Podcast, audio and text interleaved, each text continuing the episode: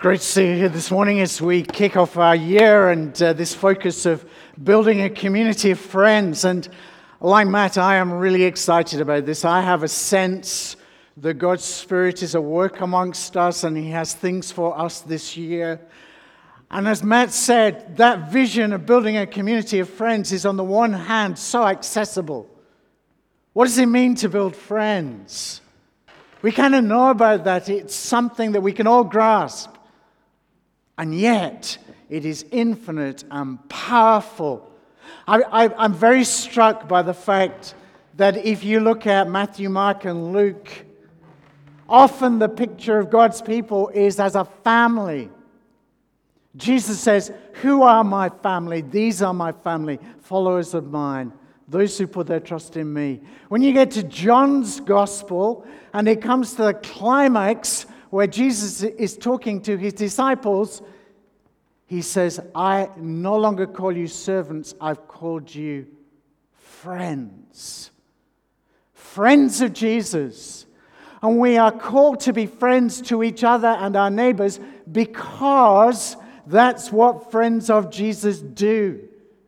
He has brought us together and said, You are my friends.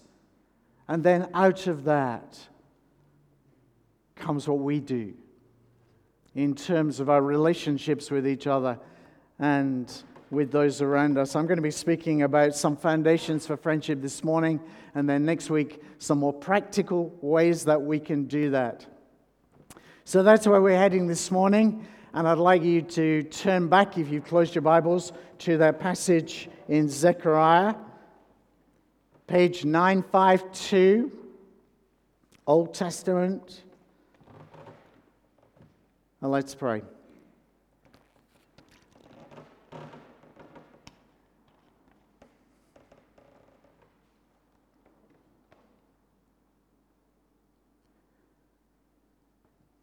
Father, your great desire is for your church, for every local expression of what it means to be the church, friends of Jesus, to truly be the church, to reflect what it means to have the Spirit of God with us and amongst us, to be open to what it is that you want to do amongst us. And that we might shine as an outpost of your kingdom wherever we are. Father, your desire for every church is to be the church. And to more and more reflect what it means to be the church of Jesus Christ. And so we ask, Father, that as we kick off this year, that that will be our prayer and our desire, and Father, that you will bring that about in ways that may surprise us and leave us open mouthed and say, Is this happening to us? Here? Father, we ask this in Jesus' name. Amen. There is a remarkable description, a depiction at the end of Zechariah. The picture is something like this the people of God who are restored, that is, the Old Testament people of God who are restored to Jerusalem after their captivity, are making their way up to Jerusalem, the temple, the place of God's presence. And as they make their way there, they are overwhelmed by people from the surrounding nations, including, according to verse 22, powerful nations. Overwhelmed by these people coming along and grabbing them and say, Can we come with you? Can we come with you? We've seen something of what God has been doing, and we know that He's doing something extraordinary amongst you, and we want to be in on it. And you have to ask the question way back then, why on earth would any nation want to associate themselves with Israel? They've been defeated, they've been crushed, they are a failed state, they've been into captivity, their reputation around is zero. So, why would powerful nations like Persia or Egypt or even the surrounding nations, why on earth would they want to identify themselves with God's people? And the answer is at the end of Zechariah chapter 8, where Zechariah writes as he sees this overwhelming vision. And here are these people from the surrounding nations who say, Let's go with you because we have heard that God is with you. Because God is with you. Some of you may be saying, well, that was then and this is now. We're not ancient Israel. What on earth is this got to do with us? Great stuff, inspirational. But how does that relate to 21st century Willoughby? How does that relate to St. Stephen's? There are two answers to that. One is a long one and the other is a short one. The short answer is this this is our story. When you become a follower of Jesus Christ, you are incorporated into that story that unfolds through the Old Testament.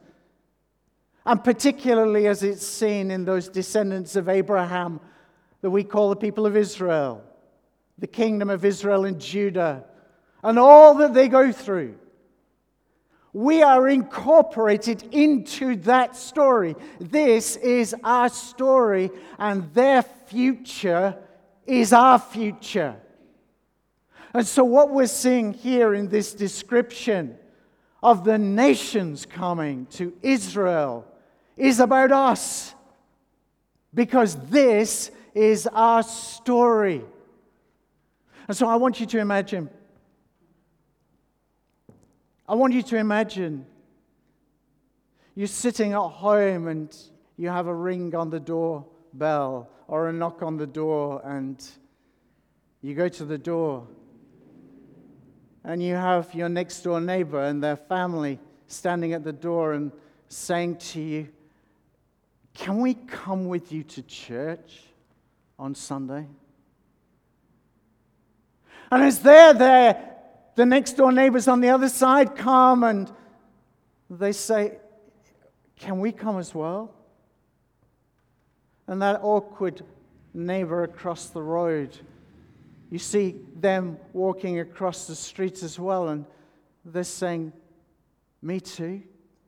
Can, can I come? What would it take?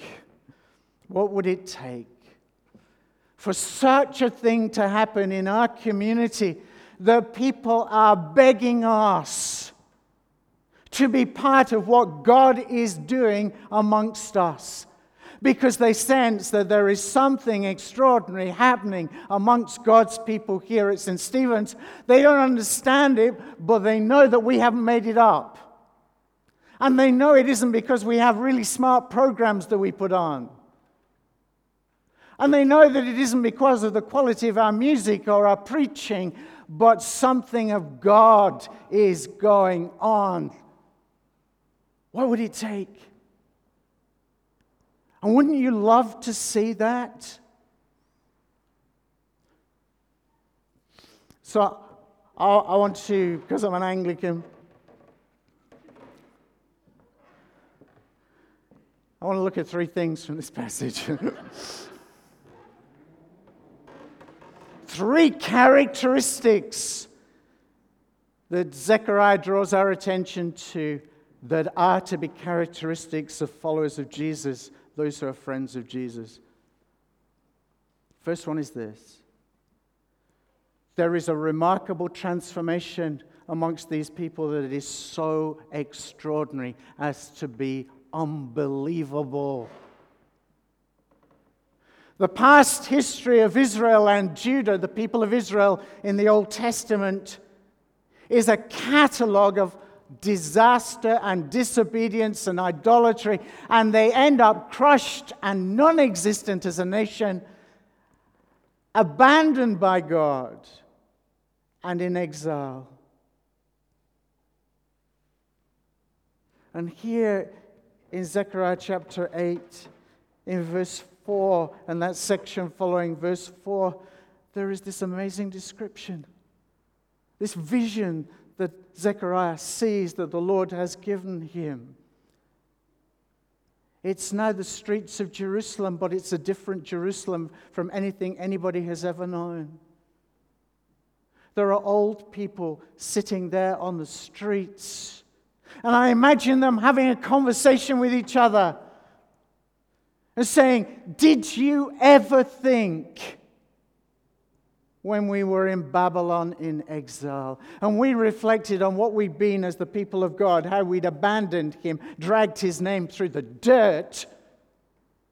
And when we'd been crushed by the mightiest power around, did you ever imagine that we'd be sitting here in safety in the street? Because you see, old people are amongst the most vulnerable people when there's a war.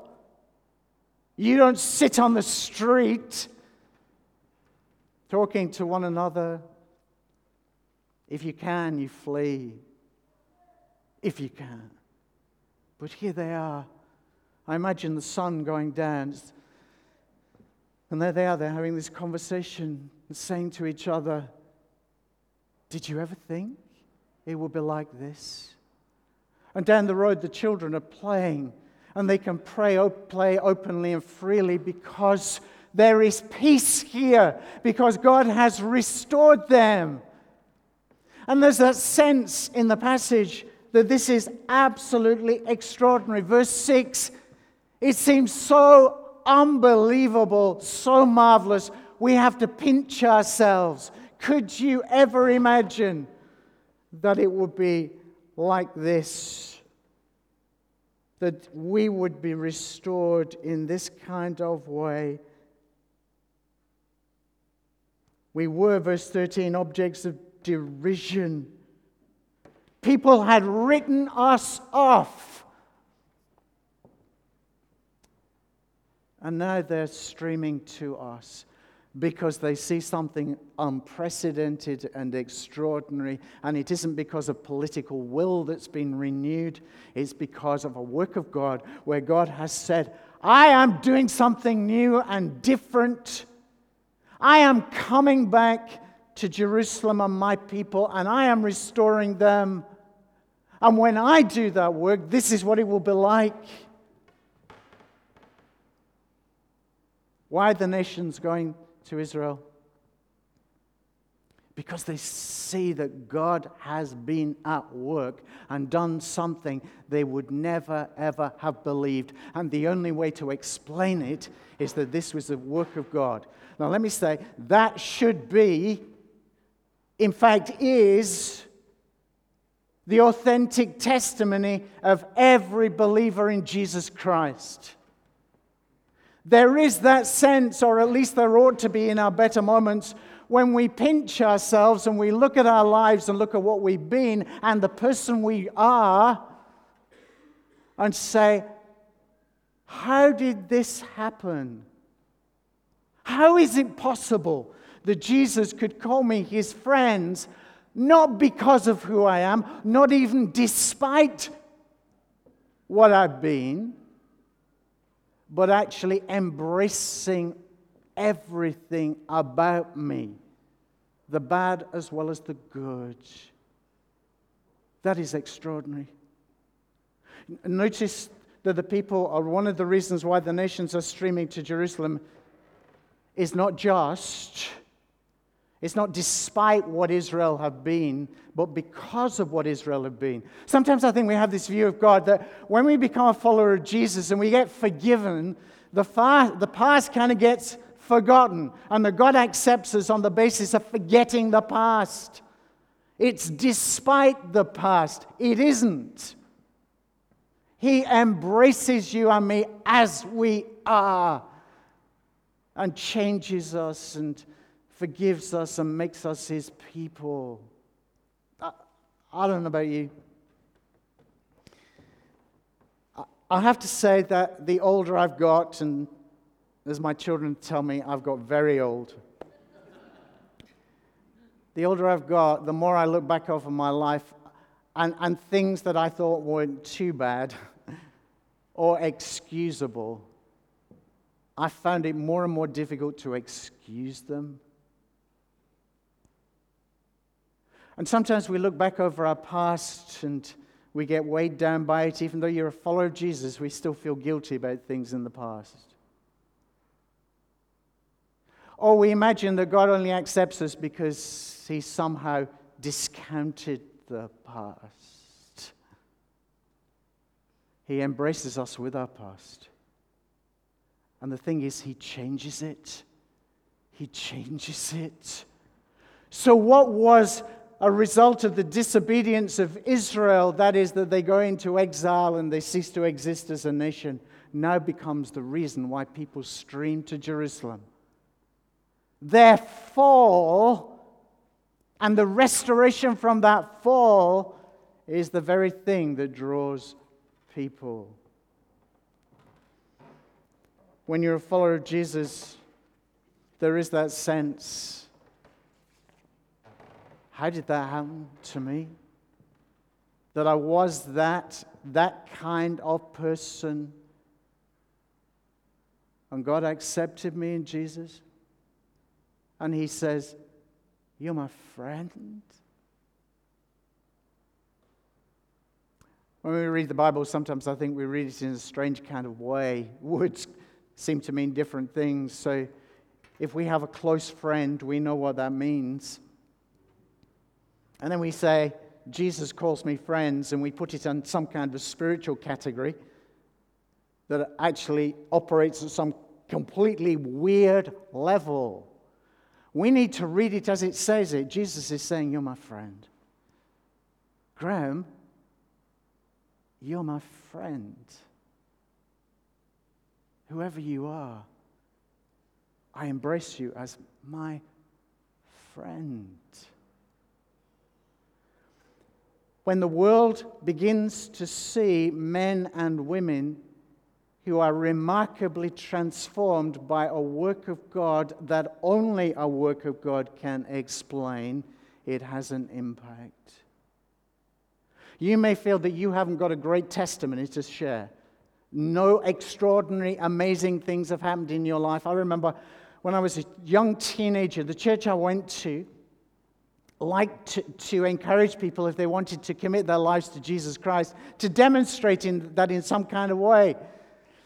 And uh, I, I, was very confused at the time. And I, I, anyway, so I thought, well, maybe God will be happier with me if I kind of indicate that I'm on board. And um, so I did. And I was traveling back from school the next day. And I thought, I've got to tell somebody because you're supposed to tell somebody, and if you don't tell somebody, it doesn't work properly. That was kind of how I felt. I was so messed up. And so I turned to the guy next to me, who happened to be my cousin, who was one of the cool dudes at school. And I said, uh, I became a Christian yesterday. I said it really quickly, hoping he wouldn't hear me. Um, and he did. So I thought, bother. So he said, What do you mean? And I said, oh, well, ah, blah, blah, blah, well, you know, I, I, I, I, I, went, I, went to, I went to the front of the church yesterday to indicate that I wanted to be a follower of Jesus. He said, Oh. And then there was silence. And I didn't know what to say because I didn't think I'd got very much to share. Let me tell you that however insignificant you feel your encounter with Jesus Christ is, it is enormous. Just tell your story to people. Tell them what Jesus has done for you, what he means to you. Say it in a halting way if that's your style. Say it however you say, just say it because it is extraordinary. The reason why people were streaming to Jerusalem was because they'd seen an extraordinary transformation of God's people. That principle is still the same. Here's the second thing There were transformed relationships. In chapter 7, there's a depiction of what Israel's relationships with one another were like before. So if you look at verse 8 onwards, uh, they were bickering with one, one another. Even worse than that, they were just in it for themselves. They went through the religious motions, but they didn't care about their neighbors. They didn't care about the people around them. They just cared about themselves. And if they wanted something, they got it, even if that meant perverting justice. And God says, I hate that.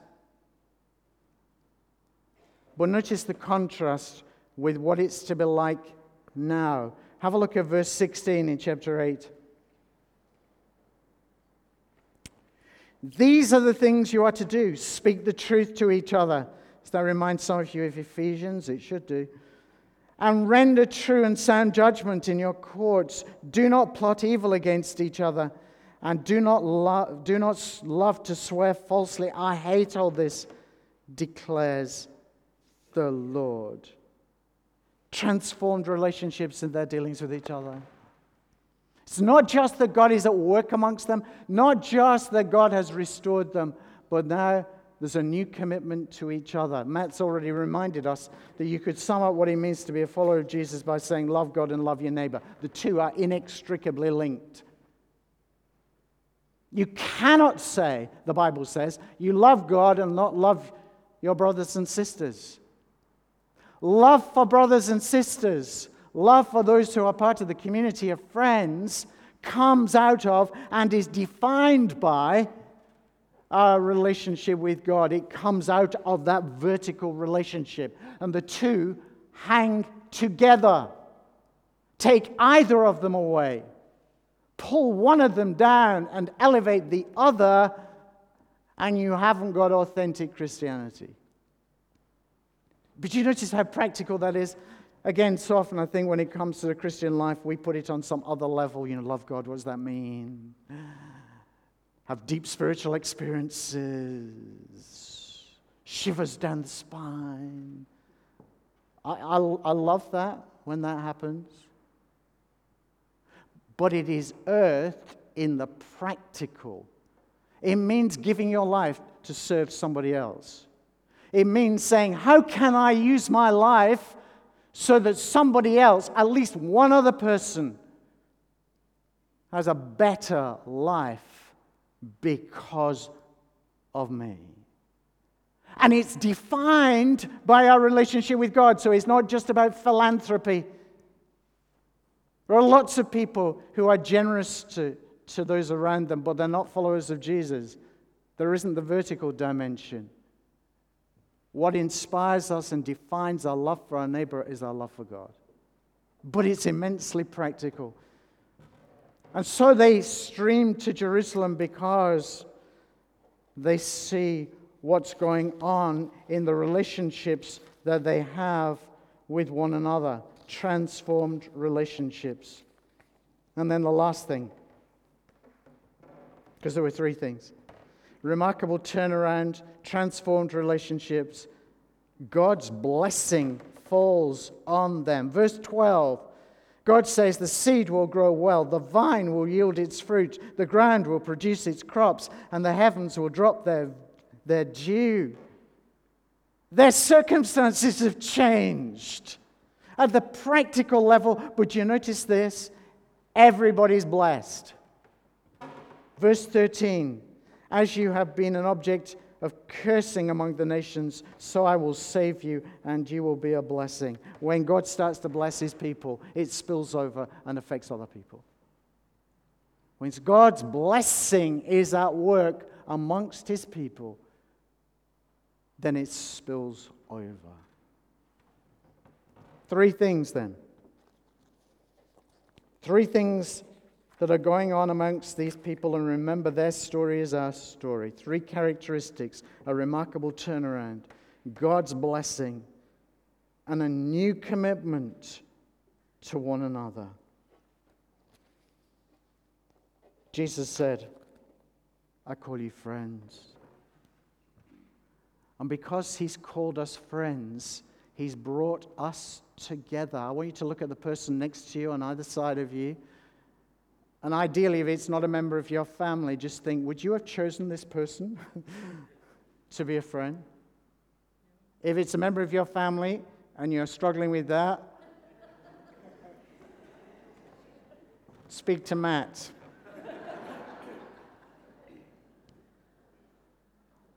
We're not a community of like minded people who think, wouldn't it be great to get together? We're a community of people who are friends because Jesus has said, You're my friends. And that makes us friends with each other. And He's done this remarkable turnaround in our lives. Who would have thought that I could say Jesus is my friend? God's blessing falling on us and transformed relationships. This year, our vision is to be a community of friends of Jesus and to build that more and more into who we are. What we've seen this morning is three demonstrations of that, three examples of that. So, in our praying this week, can I encourage you to be praying, amongst other things, for these kinds of things? A sense of what God has done, a sense of what He is doing and will do and a sense of our concern for each other. Let's pray. I'm going to ask the musicians if they would come up, and we're going to go straight into a song after this, and then we're going to move into communion. If, you, if you're baptized and you know and love the Lord Jesus, uh, whatever your church background, please join us. And there are small cups, or there's a common cup that you can take. We take communion up here at the rail. If you, if you'd prefer to receive in your seat, there will be some people moving around. Let's pray. Father, we pray. We pray for this year. We pray for each other. We pray, Father, that you will pour out your Spirit on us, that you will change us and transform us and inspire us. That there might be a new commitment to each other to serve one another and to serve our community, those around us. The people might say, Can we come with you? Because we've heard that God is with you. We ask this in Jesus' name. Amen. Please stand as we sing.